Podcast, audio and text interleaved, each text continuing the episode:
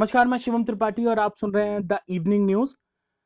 Andhra Pradesh के विशाखापट्टनम में gas leak का मामला सामने आया है। ये gas leak LG polymer industries में हुई है। पुलिस कमिश्नर राजीव कुमार मीना ने कहा है कि गैस को बेअसर कर दिया गया है, साथ ही साथ एनडीआरएफ की सभी टीमें मौके पर मौजूद है।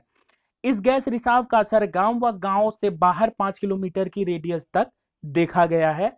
इस फैक्ट्री को लॉकडाउन के बाद पुनः शुरू करने का प्रयास किया जा रहा था, जिसमें जिसमें हुई मानवीय गलती के कारण गैस अंजाम हुई।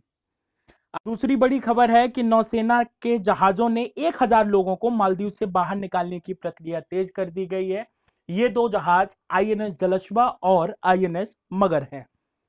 आज की तीसरी बड़ी खबर कि ट्रंप सरकार ने हाल ही में कोरोना वायरस को एक पर्ल हार्बर और 9/11 से भी बड़ा अटैक बताया था। इस पूरे बयान में अटैक शब्द पर चाइना ने आपत्ति दर्ज की है और कहा है कि चाइना को दोष देने की जगह ट्रंप सरकार तथ्यों पर अपना ध्यान केंद्रित करे।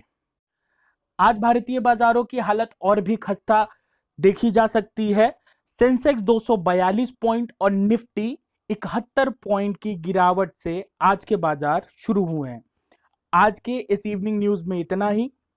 बाकी महत्वपूर्ण खबरों के लिए आप हमारे साथ बने रहें। मेरा नाम शिवम त्रिपाठी और आप सुन रहे थे द इवनिंग न्यूज़। धन्यवाद।